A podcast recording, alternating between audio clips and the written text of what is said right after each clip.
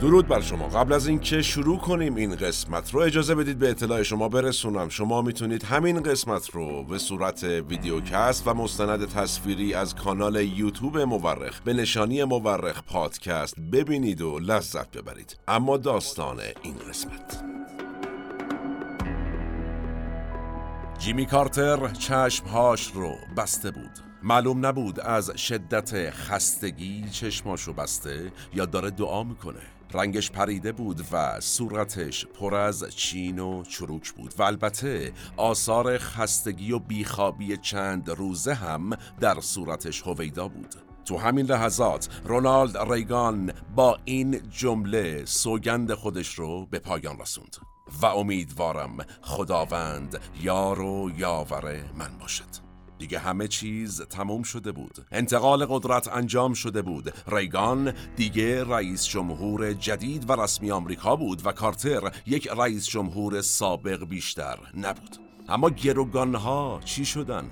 تو همون لحظات همچنان گروگانها در هواپیماهای الجزایری منتظر اجازه پرواز بودند. هواپیماهایی که با انتقال قدرت در آمریکا به پرواز در اومدن.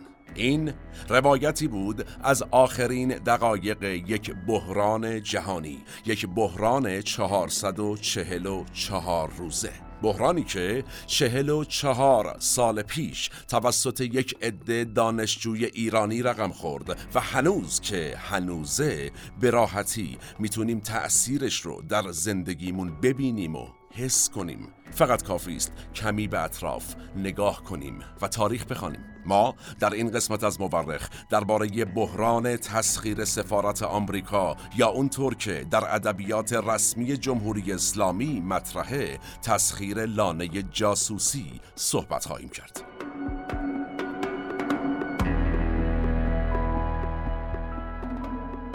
سلام من احمد آشمی هستم و این اپیزود 92 از پادکست مورخه که آبان ماه 1402 و به مناسبت 13 آبان ماه منتشر میشه. ما در این قسمت چونان که از اسمش پیداست و از تاریخش رفتیم سراغ داستان تسخیر سفارت آمریکا توسط دانشجویانی که بهشون می‌گفتند پیرو خط امام.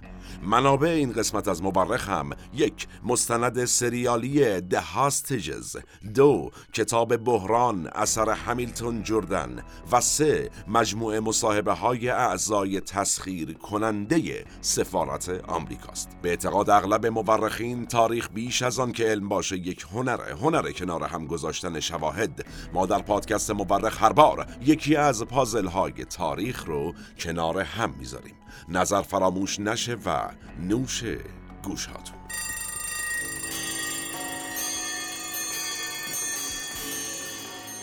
یه رویدادهایی در یک روزهایی به قدری تاریخ سازن که می‌تونن زندگی ها رو به قبل و بعد از خودشون تقسیم کنن.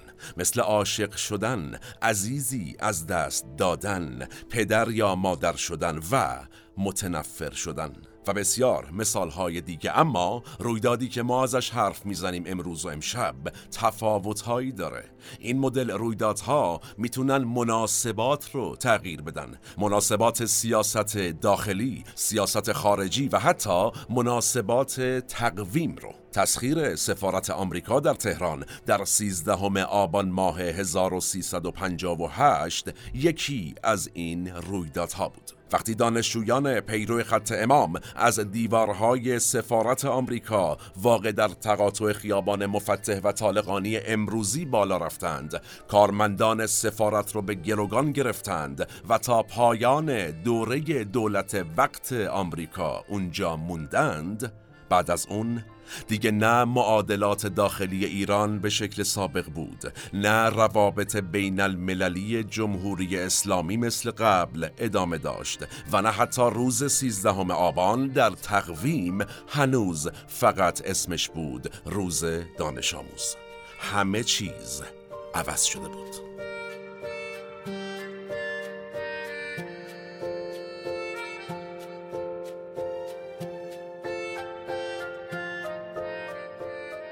اما داستان از کجا شروع شد؟ اجازه بدید سفر کنیم به روزهای پسا انقلاب جمهوری اسلامی در 1357 اول البته بریم آمریکا ببینیم اونجا چه خبر بود. ایالات متحده در آستانه اتخاذ یک تصمیم مهم بود. اینکه آیا اجازه ورود محمد رضا شاه پهلوی شاه سابق ایران رو به خاک خودش بدهد یا ندهد؟ اکثر متخصصان امور ایران در آمریکا بر اساس هشدارهای سفارت آمریکا در ایران و تهران معتقد بودند که آقا شاه و راه بدیم اوزامون با ایران به هم میریزه ها. حالا ما گفتیم. آقای دیوید نیوسام معاون وقت امور خارجه آمریکا و مسئول سیاست این کشور در رابطه با ایران هم با این ارزیابی موافق بود. کلی هم ایشون تلاش کرد که سایروس ونس وزیر امور خارجه وقت آمریکا رو چه کنه قانع کنه یعنی متقاعد کنه که آقا جان اعطای روادید به شاه به محمد رضا شاه صرف نظر از جنبه های سیاسی و بشر دوستانه و این حرفا گند می‌زنه تو منافع آمریکا در ایران ها حالا ما گفتیم. در نهایت یه جلسه ای می‌ذارن آمریکایی ها سران دولت آمریکا و آقای ونس میره سینه صاف می‌کنه و نظرش رو میگه. آقایون توجه بفرمایید.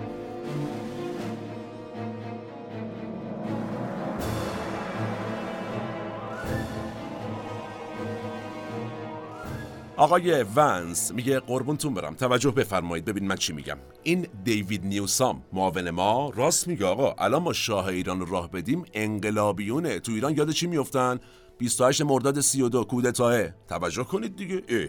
حالا برخلاف این آقای ونس آقایی بود به نام زبیگنیف برژینسکی. چیکاره بود ایشون؟ مشاور امنیت ملی رئیس جمهور آمریکا. ایشون پا میشه میگه که برادرها توجه بفرمایید. ما اگر الان شاه و راه ندیم داریم یه پیغام میفرستیم به همپیمانانمون که آقا در بزنگاه ما پشت شما نخواهیم بودا. برها شاه شریک و رفیق ما بود دیگه. حالا ما بعدا میریم یه جوری رابطمون رو با حکومت جدید ایران ردیف می‌کنیم. نگران نباشید. در نهایت آقای پرزیدنت کارتر رئیس جمهور بخت آمریکا گویا نظرش به آقای ونس نزدیکتر بوده. میگه حالا شاه بره کشور دیگر رو شما هم گیر دادید عجیبا اما در انتهای این جلسه رأی گیری میشه. برای چی؟ برای ورود شاه یا عدم ورود شاه؟ ورود محمد رضا شاه پهلوی به آمریکا رأی میاره.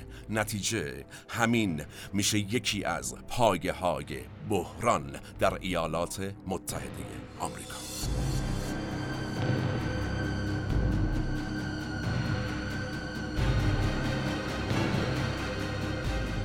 خب اما اجازه بدید سفری دیگر کنیم به ایران همان روزها. چند ماه قبل از تسخیر سفارت آمریکا یعنی در اردیبهشت 1358 جمعی از دانشجویان و نمایندگان انجمن انجمنهای در واقع اسلامی دانشگاه ها در دیداری با رهبر انقلاب یه ایده ای مطرح می‌کنن. ایده چی بوده؟ تأسیس یک اتحادیه برای انجمنهای اسلامی سراسر کشور. این دوستان در آن جلسه از رهبر انقلاب میشنوند که بروید تحکیم وحدت. کنید. پس این اتحادیه شد تحکیم وحدت. حالا کیا بودند این دوستان؟ اعضای وقت انجمنهای اسلامی رو اون زمان دانشجویانی تشکیل می‌دادند که مبارزات انقلابی کرده بودند و انقلاب رو از آن خود می‌دونستند بعدم تحت تأثیر نظرات رهبر انقلاب بودند. از اون سمت با نظرات دکتر علی شریعتی هم اونس داشتن. البته تا جایی که رهبر انقلاب تایید می‌کرد. از اون سمت انقلابیگری بخشی از زیست اونها بود. پارادایم جهانی وقت هم یعنی چی؟ یعنی الگوی مسلط جهانی در اون روزگار هم باعث چی شده بود؟ این دوستان به شدت تحت تاثیر پروپاگاندای چپ بودند. اما چون اسلام گرا بودند دوستان با مارکسیست ها یعنی یه جورایی همون بیدین ها زاویه جدی داشتند. اینو داشته باشید این سمت. بریم اون سمت. فضای دانشگاه ها هم به شدت متأثر از فضای سیاسی کل کشور بود و گروه های فکری مختلف از چپ و راست و اسلامگرا و غیر اسلامگرا حتی همه تو دانشگاه فعال بودن. کلید واژه مشترک اکثر این جریان ها چی بود؟ آزادی عدالت جامعه بی طبقه مبارزه با امپریالیسم و این چیزا. خیلی خوشگل. حالا فکر کنید همه این ایده ها در گفتمان انقلاب هم بود دیگه.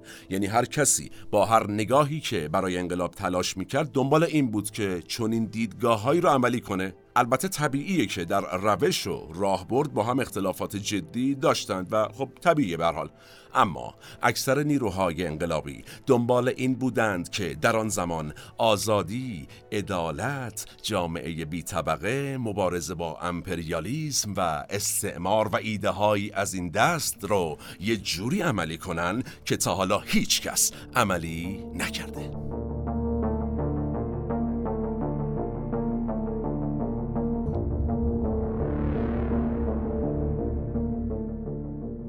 پیروزی انقلاب. بسیاری بر این باور بودند که بخشی از این مطالبات و ایده ها عملی شد تموم شد رفت. یعنی اعتقاد بر این بود که انقلابیون موفق شدند با استبداد و دیکتاتوری مقابله کنند. حالا هم فضا برای برقراری عدالت و برابری مهیاس همه چی گل و بلبل. بنابراین همه چه عالیه. فقط مونده چی؟ مونده مبارزه با استعمار و امپریالیسم. اینم انجام میدیم دیگه حله. مسئله ای که البته در تاریخ ایران وقتی نگاه بکنیم ریشه تاریخی داره.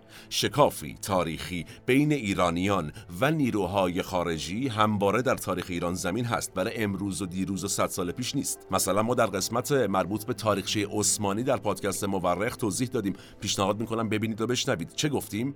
اولین مواجهه ایرانیان با مدرنیته غربی چی بوده؟ جنگ چالدوران. و شکستی که ایران در برابر توبخانه غربی ها خورد. و شاید بشه گفت این باعث چی شد؟ باعث شد در زمیر ناخودآگاه تاریخی اجتماع ایرانی همواره تضادی با غرب وجود داشته باشه. از طرف دیگه در تاریخ معاصر ایران هم رد پای بیگانگان در اکثر تحولات تاریخی به خوبی دیده میشه. تا یه دوره انگلیس و روسیه و بعد از اون هم آمریکا. البته امروز و با گذشت بیش از چهار دهه غرب ستیزی در تاریخ در تاریخ ما شاید تمام اتفاقات گذشته این چهاردهه باعث شده باشه وضعیت غربی ها در افکار ایرانیان امروز تغییر کرده باشه. اما به هر حال در رابطه با زمانی که داریم ازش حرف می‌زنیم یعنی ابتدای انقلاب اسلامی انقلاب 57 انقلابیون بغض و کینه شدیدی نسبت به غرب به خصوص نسبت به آمریکا داشتند. یه مثال من بزنم از دلایلش. کودتای 28 مرداد 32 با دخالت مستقیم دولت آمریکا صورت گرفته. امروز هم معترفن. حالا سایر دول هم بودن ولی دخالت مستقیم آمریکا خیلی واضح بود. اون زمان همه روی اینکه 28 مرداد به ضرر ایران بود اتفاق نظر داشتند. اگرچه شاید امروز و الان نظرات دیگری هم مطرح باشه.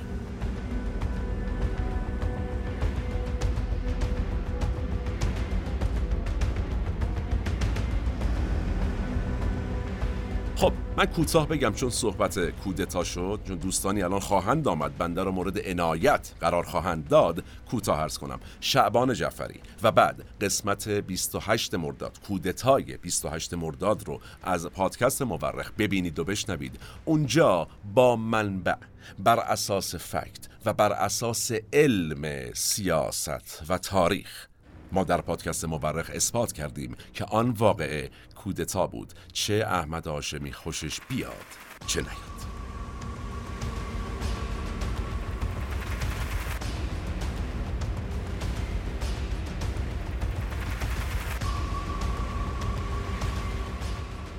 فضای ضد آمریکایی برای دانشجویان بیش از اقشار دیگر وجود داشت. چرا؟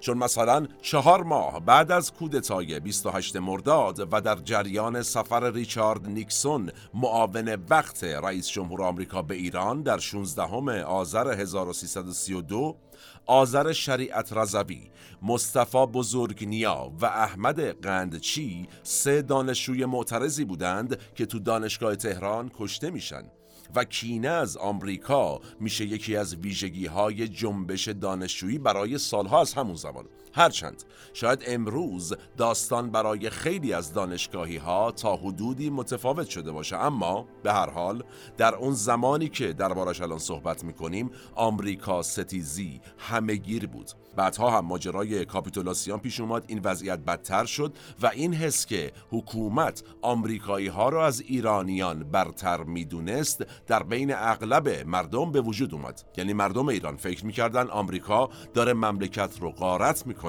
و حالا که انقلاب شده بود مردم فکر می‌کردند که دیگه باید دست آمریکا رو از تمام منابع کشور کوتاه کرد. تا چی بشه؟ همه چیز گل و بلبل بشه.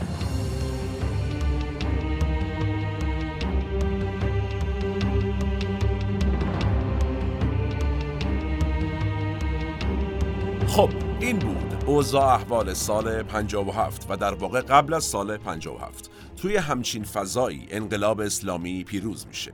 به صورت کلی میشه گفت آمریکا ستیزی در اون ایام در سطح جهان سه تا عامل داشته. جهان دو قطبی و جنگ سرد اولیش دومی جنبش های آزادی بخش در سطح جهان و در نهایت سومی پروپاگاندای چپ شوروی علیه آمریکا. توی ایران به این سه عامل و عوامل دیگری که ازش صحبت کردیم یه مورد مهمم اضافه شده بود. چی بود؟ ترس از اینکه حکومت برآمده از انقلاب هم مثل حکومت مثلا محمد مصدق در کودتای 28 مرداد با دخالت خارجی دچار کودتا بشه و کله پا بشه و همه زحمات طبیعتا بره هوا. این ترس همیشه با انقلابیون بود. طرفداران حمله به سفارت آمریکا روی این نکته تاکید دارند که برای فهم بهتر اقدام دانشجویان اون زمان باید حتما این نکات رو مد نظر قرار داد. اونها یادآوری می‌کنند که چند روز پس از پیروزی انقلاب اسلامی گروهی چپگرا و مسلح که احتمالا از سازمان چریک های فدای خلق هم بودن به سفارت آمریکا در تهران حمله می‌کنن اما با عدم تایید این اقدام از طرف رهبر انقلاب و اقدامات ابراهیم یزدی اون زمان و البته کمیته انقلاب این ماجرا ختم به خیر میشه. اونها ادعا دارن در اکثر نارامی های ماهای اول انقلاب اوایل انقلاب رد پای دخالت خارجی ها دیده میشه در ایران. شکاف های قومی مثلا بعضی جاهای کشور مثل کردستان ترکمن صحرا و غیره که باعث یه سری ناآرامی شده بود در کشور معتقدند که دخالت خارجی ها درش دیده میشه و در ادامه هم سفر شاه به آمریکا و پذیرفتن شاه از طرف دولت آمریکا که ابتدای این قسمت دربارش صحبت کردم هم باعث میشه اعتراضات به سیاست ها و در نهایت به سفارت آمریکا در ایران و تهران بالا بگیره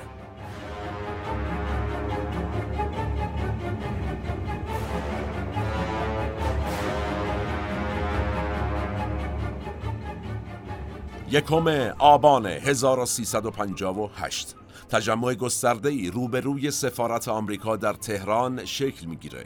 دانشجویان پیرو خط امام بر این باور بودند که دیر یا زود این اتفاق میافتاد.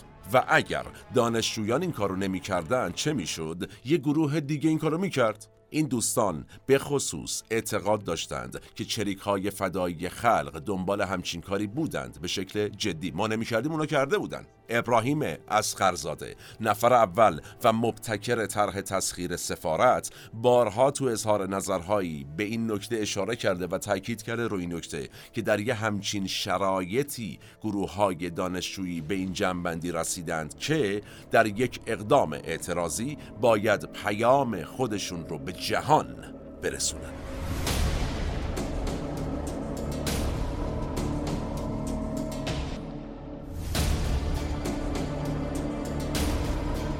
همین آقای ابراهیم مسخرزاده نفر اول و مبتکر طرح تسخیر سفارت در ادامه صحبتاش میدین چی میگه؟ میگه بعد از حمله به سفارت حمایت های عجیب مردمی و گروه های سیاسی از این جریان اتفاق افتاد صورت گرفت و رهبر انقلاب هم از این اقدام دانشجویان حمایت کرد و همه اینها باعث چی شد؟ پیش بینی هایی که این دوستان دانشجویان کرده بودند عوض شد. یعنی به تعبیری کار از دست دانشجویان خارج شد. ضمن اینکه حمله به سفارتخونه ها اون زمان و حتی در شرایط فعلی هم فارغ از تایید یا عدم تایید این اقدام از طرف ما یا هر کس دیگری خیلی عمل غیر مرسومی نیست. نبوده. یه تفاوتی ولی داره. در سطح دنیا این اقدام یعنی حمله به سفارت جنبه نمادین داشته. یعنی چی؟ در واقع تسخیر کننده ها با تعداد افراد کمی و عموما مسلح می‌رفتن به یه سفارت خونه حمله می‌کردن و فقط چند روز تسخیر رو ادامه می‌دادند. نه چهارصد و چهل و چهار روز. باز یه نقل قول کنم. آقای ابراهیم اسخرزاده باز عرض کنم نفر اول و مبتکر طرح تسخیر سفارت آمریکا یه جایی چیز جذابی گفته. گفته چند روز اول آمریکایی ها گروگان ما بودند. از یه جایی به بعد ما و آمریکایی ها با هم گروگان جریان سیاسی حاکم در مملکت بودیم. البته که در اون زمان دانشجوها همچین نظری نداشتند.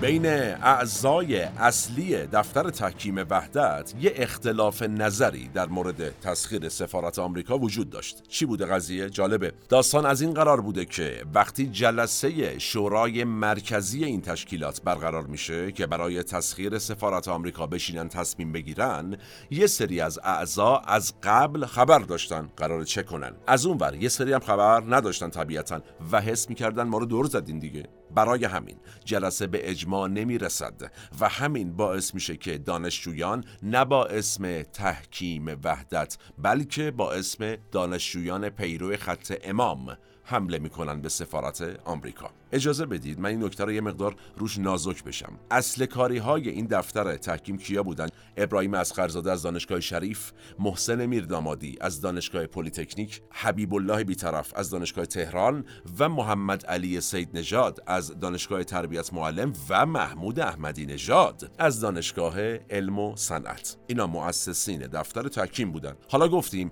ابراهیم اصغرزاده ایده پرداز در واقع تسخیر سفارت بود.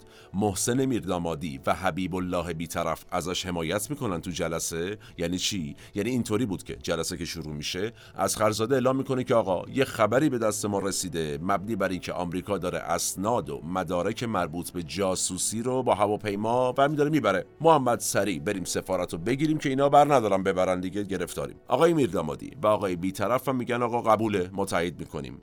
محمد علی سید نژاد و محمود احمدی احمدی نژاد اما با این طرح مخالف بودند. احمدی نژاد عجیبه و جالب. معتقد بوده قبل از سفارت آمریکا باید بریم سفارت شوروی رو بگیریم. یعنی با ذاتش مخالف نبوده. میگه اول بریم اونو بگیریم بعد بریم بگیریم.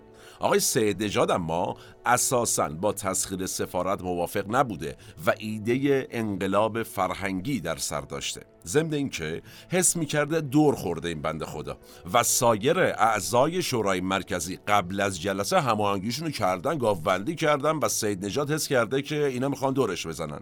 نتیجه ایشون همراه دوستان نمیشه و باز هم نتیجه دانشگاه های تربیت معلم و علم و صنعت با تسخیر سفارت همراه نمیشن و همین باعث میشه نیروهایی که به سفارت آمریکا حمله کردن عرض کردم اسم خودشون رو بذارن دانشجویان پیرو خط امام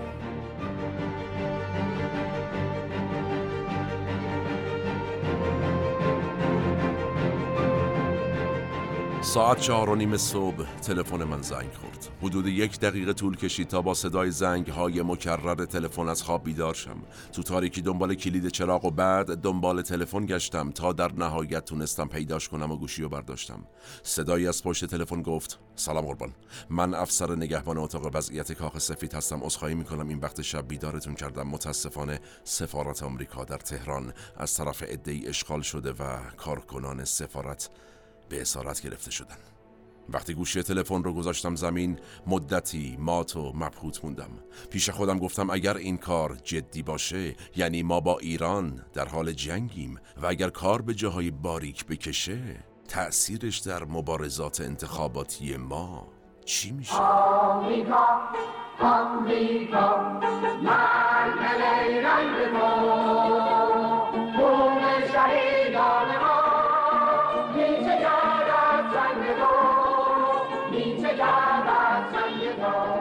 اینها بخشی از خاطرات همیلتون جردن. رئیس ستاد کارکنان کاخ سفید بود. از روز 13 آبان یا شب چهارم نوامبر آمریکایی ها سفارت آمریکا در تهران بدون اینکه خونی از دماغ کسی جاری بشه تسخیر شده بود.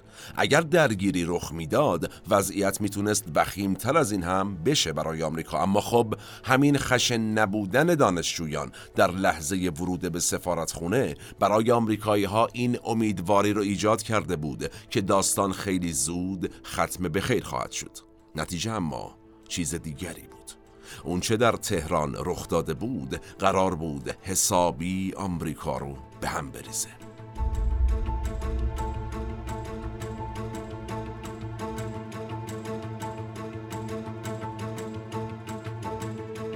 وقتی با زبان فارسی آشنا شدم از تعجب شاخ در آوردم زبانی بدون جنسیت. حتی برای زمایر هم جنسیت نداره این زبان. چقدر با شکوه و زیباست. این نظر جان لیمبرت یکی از کارمندان سفارت آمریکا درباره آشنایی اولیش با ایران و زبان فارسیه.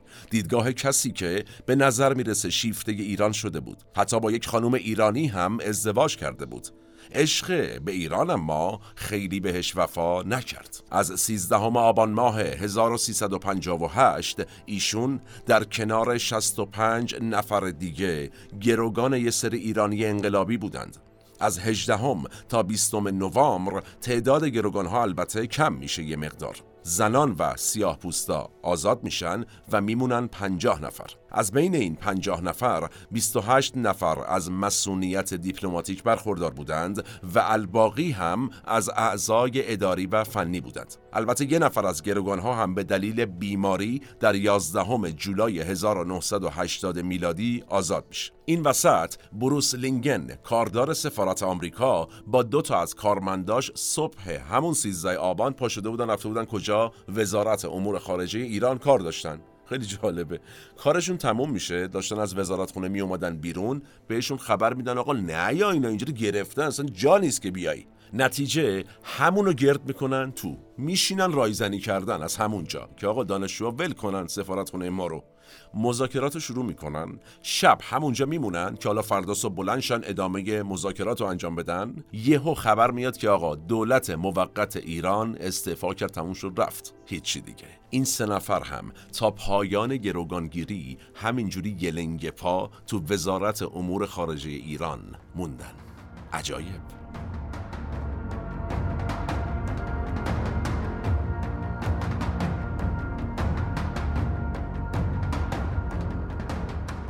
دولت آمریکا قاعدتا باید با دولت ایران مذاکره می کرد اما خب اوضاع پیچیده تر از این حرفا بود. چرا؟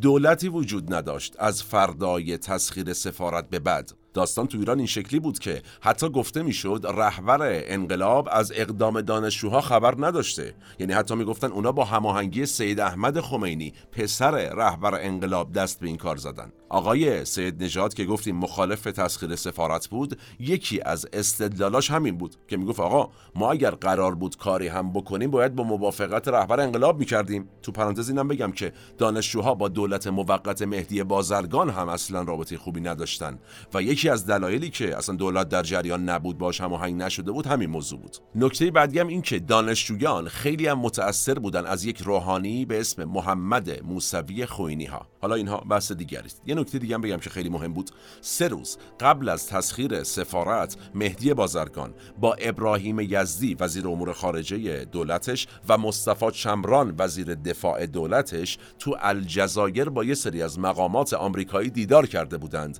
و خبر این هم پخش شده بود. این خبرم شده بود بنزینی رو آتیش انقلابیون و در واقع بنزینی رو آتیش انقلابیگری دانشجویان.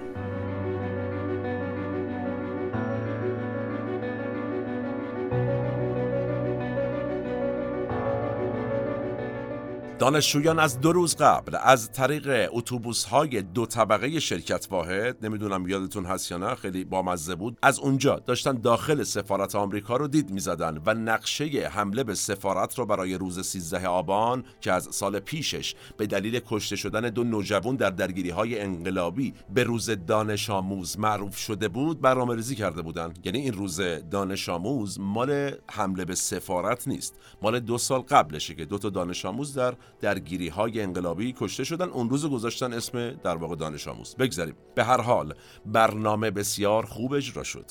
ساعت ده صبح 400 دانشجو وارد سفارت آمریکا شدن دولت موقت وقتی خبردار میشه شروع می‌کنه به تکاپو برای بیرون کردن دانشجویان از سفارت. آقای ابراهیم یزدی وزیر امور خارجه سری گوله میره سمت در واقع سفارت آمریکا که مذاکره کنه با دانشجوها. اما بسیار دیر شده بود.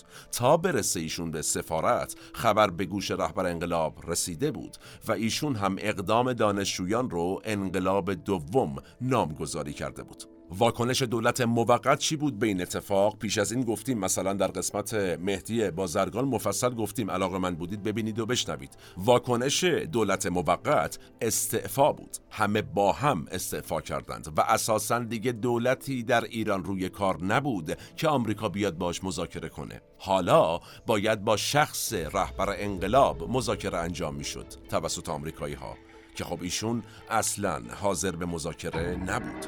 نتیجه اوضاع برای آمریکایی ها پیچیده بود پیچیده تر شد.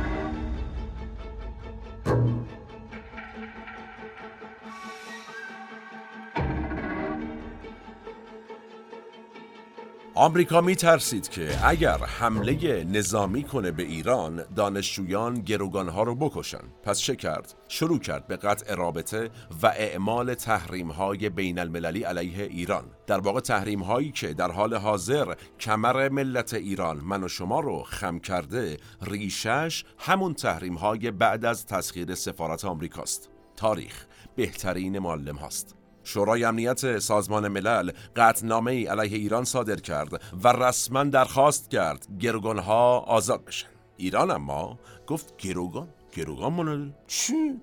اینا رو میگی؟ اینا مهمونای ما هم. چی میفرمایید؟ اصلا حرفی می‌زنید. خانم معصومه ابتکار سخنگوی دانشجویان پیرو خط امام که خودش سالها در آمریکا زندگی و تحصیل کرده بود به زبان انگلیسی هم مسلط بود اومد اعلام کرد که ما نمی‌خوایم تنبیه کنیم آمریکا رو که می‌خوایم یه تلنگری بهش بزنیم. یعنی ما کاری نداریم با گروگانا. چی میگید شما؟ همین خانم ابتکار رو عرض می‌کنم. یه شکل دیگه شده اساسا. حالا نکته چیه؟ مشکل اصلی مقامات آمریکایی گروگانها و مسائل داخلی ایران نبود. اونها حالا گرفتار تأثیر این گروگانگیری در سیاستهای داخلی خودشون شده بودند. همزمان.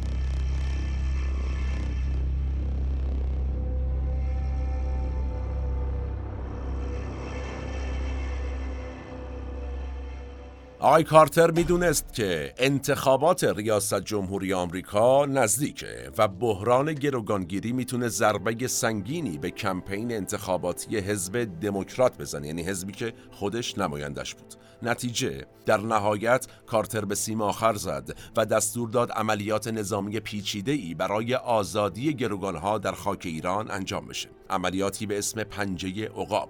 چی بود؟ یگان ویژه نیروهای مسلح آمریکا مشهور به دلتا فورس وارد خاک ایران شدند و قرار بود هشت هلیکوپتر سی استالیون با 6 تا هواپیمای ترابری هرکولس سی 130 که اسلحه حمل می‌کردن اینا بیان تو صحرای تبس فرود بیان اونجا به هم بپیوندن و از اونجا عملیات شروع بشه. اما همون بگه بسم الله سه تا هلیکوپترشون تو هوا گم و گور میشن و برمیگردن. مسیر رو پیدا نمی‌کنن. نتیجه سریع دستور توقف عملیات صادر میشه. اما همون لحظه طوفان شن در تبس اتفاق میفته یه هلیکوپتر می‌خوره به یک هواپیما و هشت نظامی آمریکایی کشته میشن و اوضاع حسابی خیت میشه. وزیر امور خارجه آمریکا یعنی همون آقای سایروس فنس بعد از این اتفاق استعفا میده. حالا نکته جالب تاریخیش اینجا چیه؟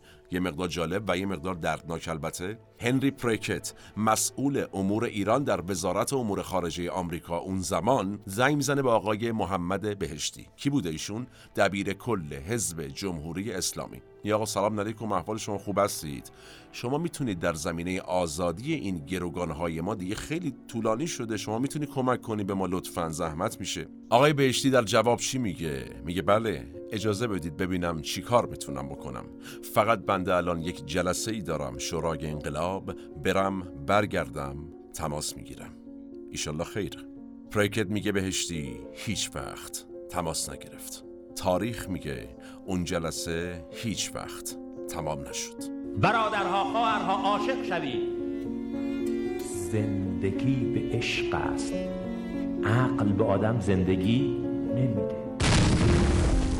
به هر حال گروگانگیری تا موعد انتخابات آمریکا ادامه داشت. حزب جمهوری خواه حسابی روی اتفاقاتی که در ایران افتاده بود مانور داد و در نهایت به این شکل کاندیداش یعنی رونالد ریگان تونست جیمی کارتر رئیس جمهور بخت دموکرات آمریکا رو شکست بده. کارتر که قدرت رو واگذار کرده بود تمام امیدش چی بود؟ اینکه قبل از واگذاری کامل دولت به ریگان یعنی قبل از مراسم تحلیف رئیس جمهور جدید گروگانها آزاد بشن که چی بشه؟ آبروی رفته خودش و حزبش برگرده حداقل.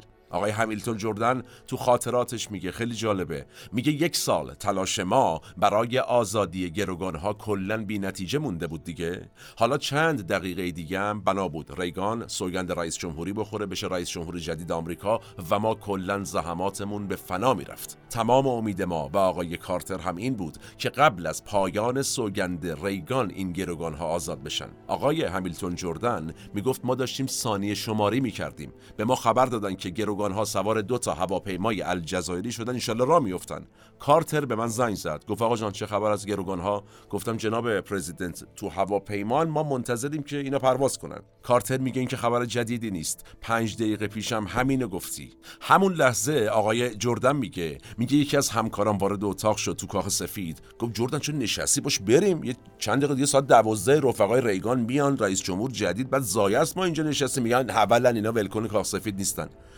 همیلتون جردن میگه بهش گفتم اصلا برام مهم نیست که به من بگن هول من باید خبر پرواز هواپیما رو به کارتر بدم. آقای همیلتون جردن هیچ وقت.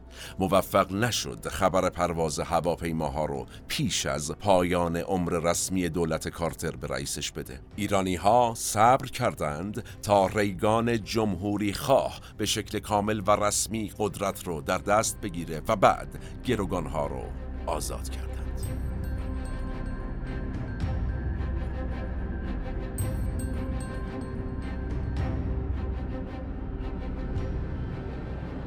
دانشجویان کم سن و سالی که دست به کار بزرگی زده بودند. سفارت آمریکا رو در یک کشور تسخیر کرده بودند گروگانگیری کرده بودند و برای 444 روز تمام فکوس رسانه های دنیا رو روی خودشون متمرکز کرده بودند. همینها بسیار قطعا ذوق داشتند. چرا ذوق داشتند؟ از اینکه با یک تیر دونشون زدند. با یک اقدام دو تا دولت رو از صحنه سیاست دنیا و تاریخ حذف کردند. اول دولت موقت مهدی بازرگان در ایران و بعد دولت دموکرات جیمی کارتر در ایالات متحده آمریکا. بسیار کار خفنی بود. کلی هم ازدواج پرشور در سفارت آمریکا اتفاق افتاده. طبیعی هم هست. یه سری دختر پسر در سن ازدواج و پرشور. برای مدت طولانی 444 روز کم نیست. اونجا جمع شده بودن با شور زیاد و خب شکلگیری ازدواج بینشون خیلی هم عجیب غریب نیست. ولی احتمالاً هیچ کدام از آن جوانان پرشور؟ هر جا که هستند فکرشم نمی کردند که این ماجراجوییشون برای دهه ها سرنوشت دو کشور و البته یک ملت یعنی ما رو یعنی بیش از 85 میلیون انسان رو تحت تأثیر قرار بده. زمان ما به فرجام رسید و کلام ما. من احمد آشمی هستم و تنها نیستم. این اپیزودم به همت تیم پادکست مورخ در استودیو پیکان تهیه و تولید شد. سالم باشید و در صلح شما را به تاریخ میسپارم و میبینمتون میبینمتون.